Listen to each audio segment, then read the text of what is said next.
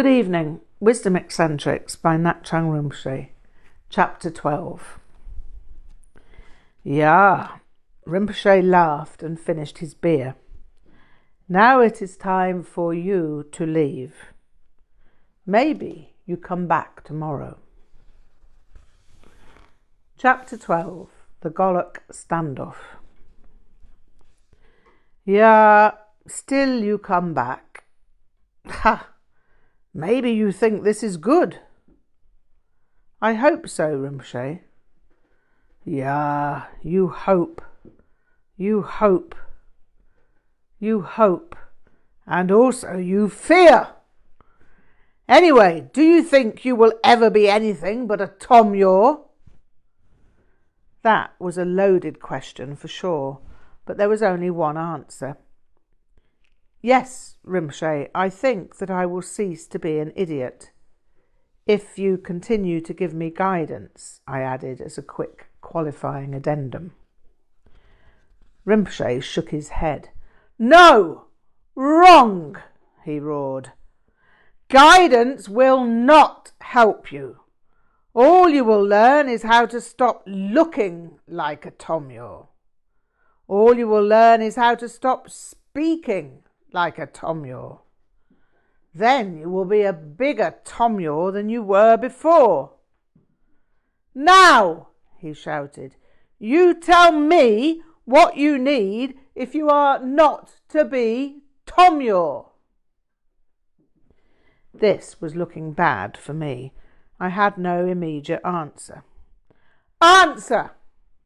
Answer now or leave! I must see for myself what is in my mind in order not to mix ideas and end up confused. Ya, ya, ya, Tomyor, Now you have learned a new trick. This is what you think I want to hear. Rinpoche stared at me with unblinking eyes for a long time before he eventually spoke. Your answer is not wrong but you think in tricks like a trained monkey. Anyhow, to see clearly, you must sit. Do you sit? Yes, Rinpoche. Yes, Rinpoche, he mimicked, shaking his head in an ostentatious simulation of weariness. Yeah, anyway, you must have a clear mind. You must be undisturbed by thought. Only then will you know what is in your mind and how what is in your mind is different from what I tell you. This must come Lord Dzogchen. So, anyway, I ask again do you now think you will ever be anything but a Tom Yor? I don't know, Rinpoche. All I know is that I will sit and I will endeavour to see what is in my mind. Yeah, yeah, yeah. Now, as again you do not run away, there is maybe something to say of Paltrul.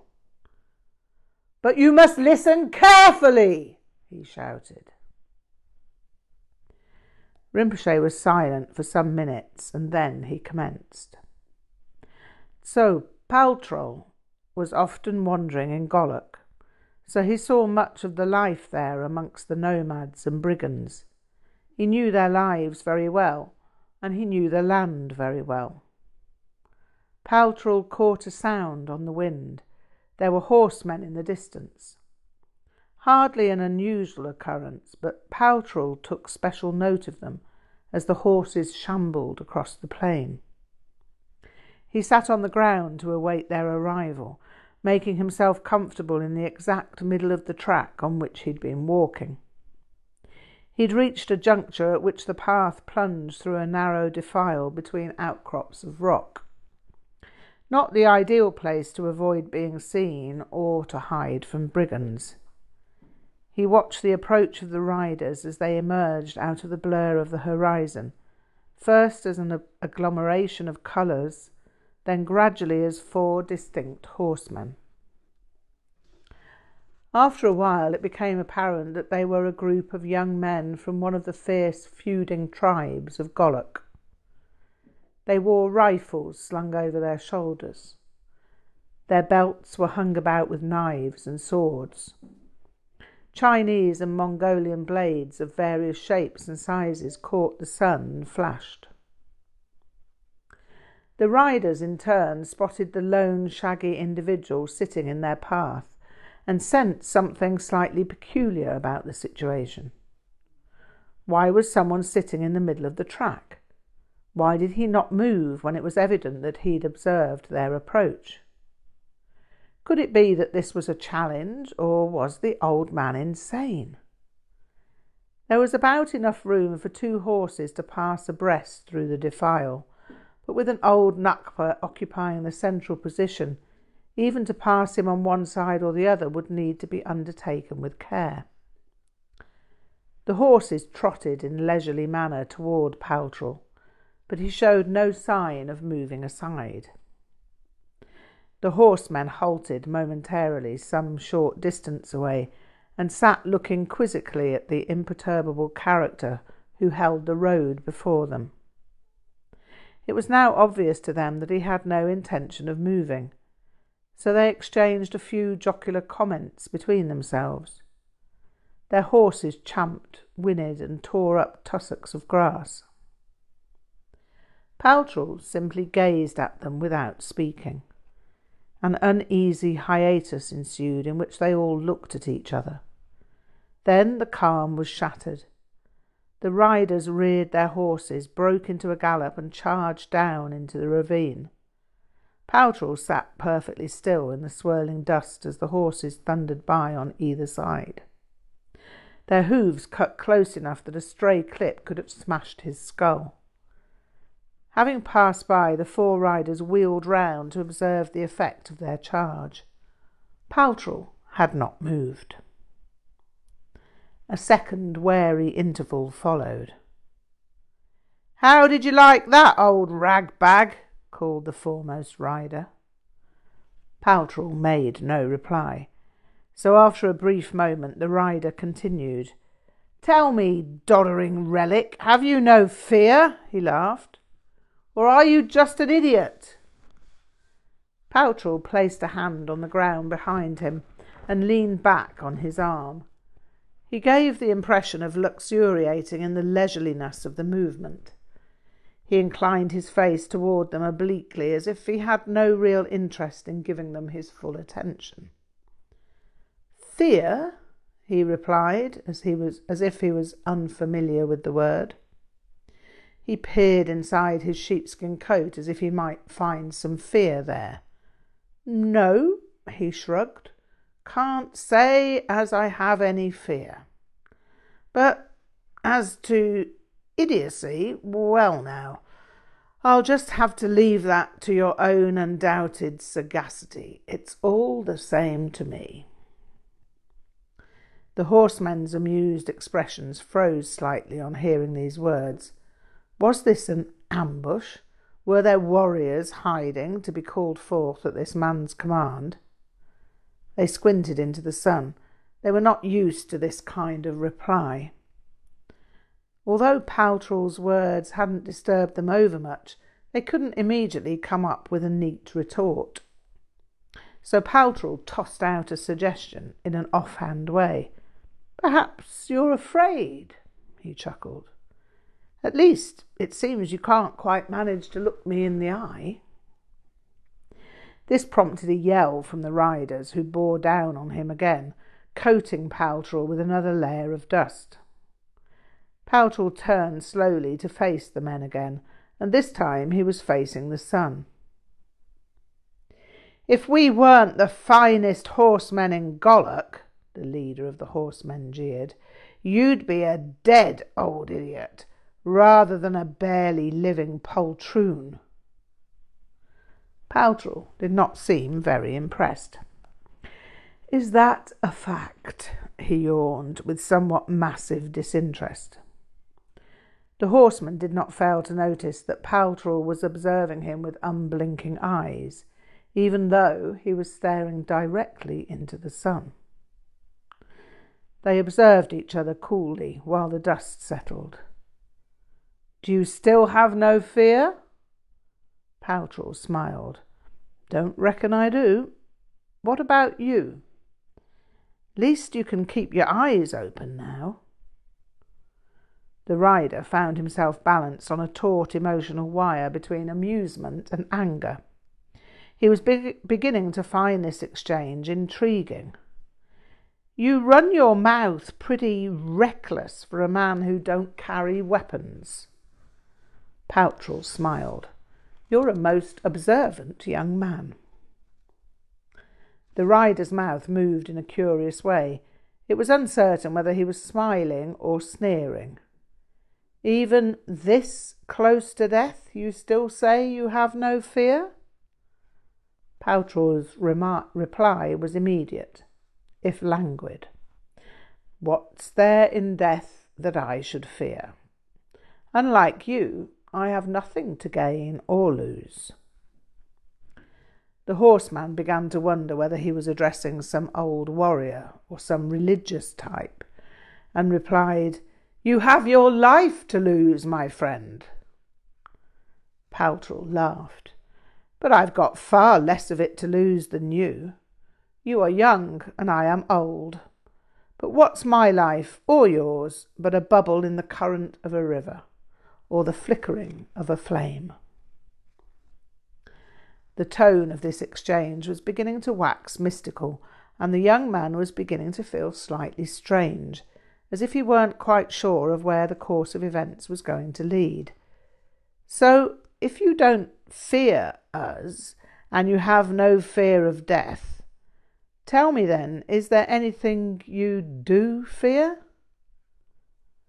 Paltrul cast his gaze regretfully toward the ground. There you have me, he sighed. I do have one terrible fear. And that would be? I fear I may not be able to bring peace to those families whose need for revenge causes such suffering in these parts. This was a totally unexpected answer. It caused the riders grand curiosity and slight unease. Maybe this really was some sort of Druktob sitting on the ground in front of them. But if so, why did he conduct himself like a desperado? They were not used to religious types having such an accentuated degree of swagger or bravado. But this one behaved with the downright arrogance of a brigand chieftain. That's an interesting answer, Ame. Who are you? Why do you sit here and let us ride round you? And how do you come to speak with the authority of a chieftain? Paltrul placed his hands on his knees and replied, I'm an insignificant resident of awareness, and I sit here merely to inconvenience you with the conversation of an old man. I have no authority other than that which places my motivation outside the realm of comprehension. But what of your authority? I sense that yours may be the power to rid me of this one terrible fear. The horseman was now teetering between fascination and bewilderment. And, he asked, just how can I do that, Ame?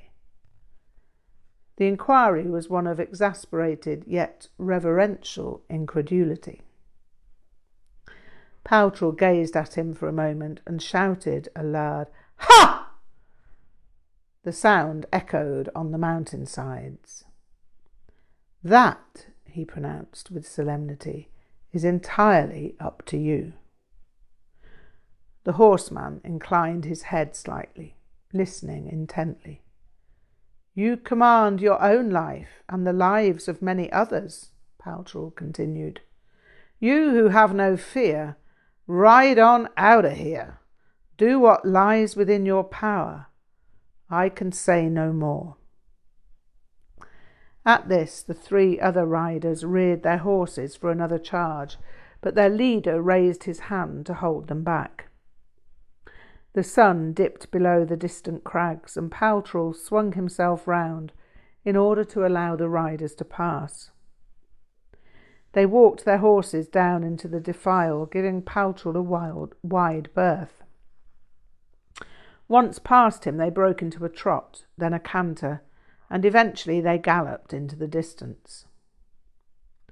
Their leader stopped at the head of the ridge and looked back for a moment, but Paltrul was gone. He was nowhere to be seen on the road. It was as if the horseman had dreamed the whole episode. They rode home in silence and never spoke of their meeting. Paltrul never saw the young men again, but later he came to hear that the blood feud in Marchog, which had lasted over a century, had been ended. The families had made an agreement to put aside their long held disputes and bitterness in order to coexist without continual bloodshed. Rinpoche, I chimed in after a polite pause. It seems that Tsar Paltrul was showing these young warriors a face they could understand. He was completely fearless, like a warrior, but he also spoke in a very haughty way. I can understand him showing lack of fear as a way of communicating, but I don't understand why he displayed what seemed to be arrogance. He obviously wanted to bring peace to the area and to influence the leader of the warriors to end the blood feud, but I would have thought that his aggressive stance would have made an obstacle rather than aiding his intention. There must be some reason why Paltrul was speaking in this way. Rinpoche made no comment on what I had said. What's so interesting about a man who's fearless sitting in the path of charging horses? It could merely be recklessness. Suddenly, my mind went blank, and all I could do was repeat the question internally What is so interesting about a man who is fearless sitting in the path of charging horses, apart from recklessness? I really couldn't think of anything cogent, but I knew I shouldn't dawdle with my response. Well, I guess it might be interesting why someone would do that. I mean, given the choice of sitting out of the way of the horses. So, why doesn't Paltrul tell them why he is there? If he wants to show them he's brave and that he wants them to stop the feud, why doesn't he just tell them? For once, the whole thing clicked together for me. It's the curiosity value of it, isn't it? And so? Rinpoche barked. Well, Paltrul needs to keep the warrior interested for long enough to make him question himself. What a brilliant strategy this was. Paltrul was keeping the warrior interested, keeping him guessing, making it worth his while to ask questions, causing him just enough offence to be intrigued, and only then introducing the idea that he might be a yogi. Rinpoche seemed pleased with my analysis for once. I began to get the feeling that I was getting somewhere with these stories and my efforts to get behind them. But then a further question occurred to me. There's still the issue, though, of why Paltrul concludes his exchange by saying, you command your own life and the lives of many others, you who have no fear. Ride on out of here and do whatever lies within your power. Why did he say that when the warrior had asked him point blank how he could allay Paltrul's fear? Why didn't Paltrul simply grasp the opportunity by giving him some, some suggestions as to how he could play a part in ending the feud? Rinpoche laughed. Yeah, yeah, yeah. You don't know warriors. You also know nothing of Goloks. You don't give advice to warriors or use unnecessary words. It would have been weakness for Paltrul to have made a request. Instead, he showed confidence that the warrior would know best what to do, saying, You command your own life and the lives of others. This was a fascinating perspective, and it triggered a flood of ideas as to how the rest of Paltrul's actions might be unravelled. So perhaps it was also important that Paltrul didn't give advice to the warrior in front of his own tribesmen. Otherwise, they could have seen him as following the dictates of a stranger, and that would have hindered actions that the warrior may have tried putting into effect. Rinpoche nodded as I spoke, and then he poured out two beers. I thought, as was often the case, that the pouring of beers was the conclusion of our discussion. But Rinpoche went further. You know, it's not always good to give advice in specific about how things should be done. It's not always wise to supply every detail. If advice is given that leaves no room for manoeuvre, you make everything into form, and then form becomes emptiness. Sometimes it's better to allow emptiness in order for the form of compassion to arise according to circumstances that are outside your control. I thought about this for a moment. But wouldn't the warrior have benefited from Paltrul's wisdom in terms of finding a way to end the feud? Rinpoche shook his head. Maybe, maybe not. Anyway, it's a Tomyor who doesn't make use of the fact that everyone has their own knowledge. Paltrul, wise as he was, couldn't know every part of every situation. He had to trust in emptiness. Maybe you will often find yourself in situations where there's too much that you cannot understand. At such times, you may have to trust in giving generalized guidance and incomplete directions. Sometimes there are no good answers to human problems. Sometimes there are too many. Then Rinpoche told me of another similar story. Paltrul had brought about the end of another blood feud in Golok by lying across a path. The warriors asked Paltrul whether he was sick or whether he was an imbecile. I'm sane, but sick, Paltrul replied. Yet it isn't the kind of sickness that would be contagious to brave young warriors like you. Rinpoche stopped to sip his beer. See how strong Paltrul's intelligence is? Then, he said, this isn't the kind of sickness from which I ever want to recover. The young warriors laugh and ask, What sort of goddamn sickness is this then? To which Paltrul replies, Oh, nothing so terrible, just the sickness of kindness towards all beings. This stopped the warrior's thought for a moment. Rinpoche took another sip of beer. Paltrul's statement resulted in the young men doing whatever they could to end the feud as before. We sat in silence for a while, in which I played with ideas of lamas having a plethora of roles as invisible social workers, invisible politicians, and invisible diplomats.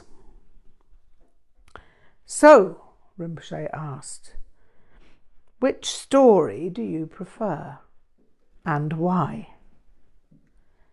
I preferred the first one.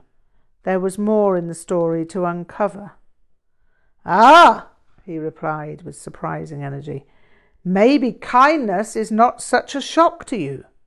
Maybe you've already caught this sickness. Maybe you are a kind man, like you say. I laughed, quite surprising myself. I hope so. Always you hope, but also you fear.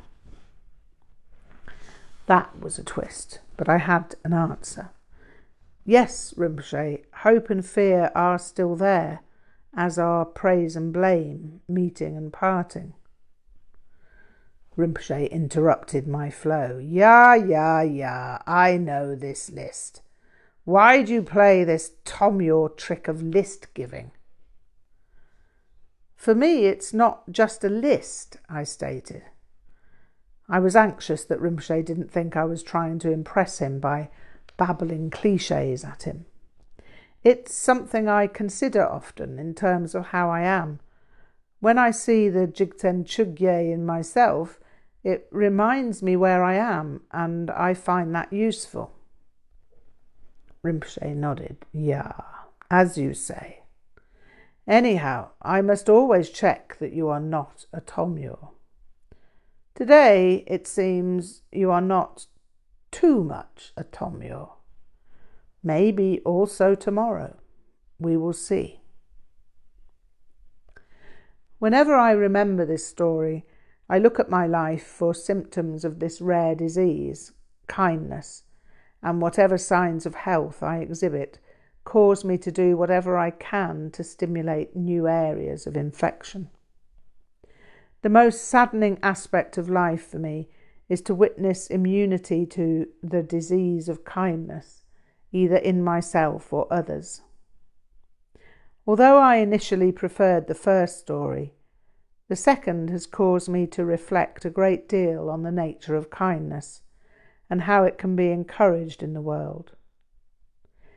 The idea of kindness as an illness, with all its attendant concepts of infection and contagion, is highly creative. This manner of expression is a brilliant example of how Tantra turns language on its head. It uses violent rage to describe clarity and sickness to describe health. Sometimes you have to spread the illness of kindness in the guise of a desperado, and sometimes in the guise of a tomyor.